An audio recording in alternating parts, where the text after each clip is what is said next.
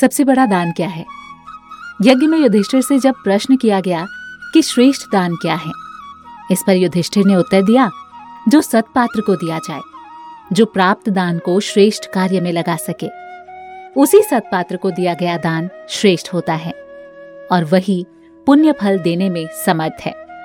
कर्ण ने अपने कवच का, शिवी ने अपने मांस का जिमूत वाहन ने अपने जीवन का, तथा दधीच ने अपनी अस्थियों का दान कर दिया था। दानवीर कर्ण की दानशीलता अत्यधिक जग विख्यात है। दान देना मनुष्य जाति का सबसे बड़ा तथा पुनीत कर्तव्य है। इसे कर्तव्य समझ कर दिया जाना चाहिए। और उसके बदले में कुछ भी पाने की इच्छा नहीं रहनी चाहिए। हमारे शास्त्रों में कहा गया है कि अन्नदानम परम दानम विद्यादानम अतः परम। अन्नेन क्षणिका तृप्ति यावत जीवम च विद्ययान।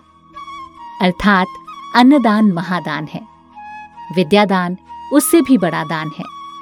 अन्न से क्षणिक तृप्ति होती है, किंतु विद्या से जीवन पर्यंत। अर्थात अपनी विद्या से आजीविका कमाकर तृप्ति प्राप्त होती है। धर्मशास्त्रों में हर तिथि, हर पर्व पर स्नान आदि के पश्चात दान का विशेष महत्व बताया गया है। सुपात्र को सात्विक भाव से, श्रद्धा के साथ किए गए दान का फल, अक्सर जन्मांतर तक मिलता है। भविष्य पुराण के अनुसार, दानों में तीन दान अत्यंत श्रेष्ठ हैं। गोदान, पृथ्वी दान और विद्यादान यह दूहने, जोतने और जानने से सात कुल तक पवित्र कर देते हैं। भूखे को अन्न दान करने वाला सुख लाभ पाता है। तिल दान करने वाला, अभिलषित, संतान और दीप दान करने वाला, उत्तम नेत्र प्राप्त करने वाला, सुंदर रूप प्राप्त करता है। सभी दानों में वेद का दान सबसे बढ़कर पाया गया है। जो दाता आदर से प्रतिग्राही के दान को ग्रहण करता है, वो दोनों स्वर्ग जाते हैं।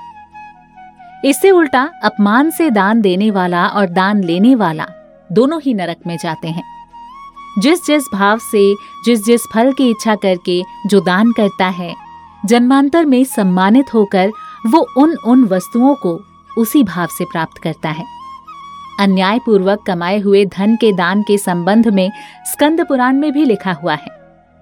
न्यायोपार्जित वित्तस्य, दशमांशेन धीमतः, कर्तव्योन विनियोगश्च ईश्वर प्रत्यर्थ मेवचा। अर्थात अन्यायपूर्वक अर्जित धन का दान करने से कोई पुण्य नहीं होता।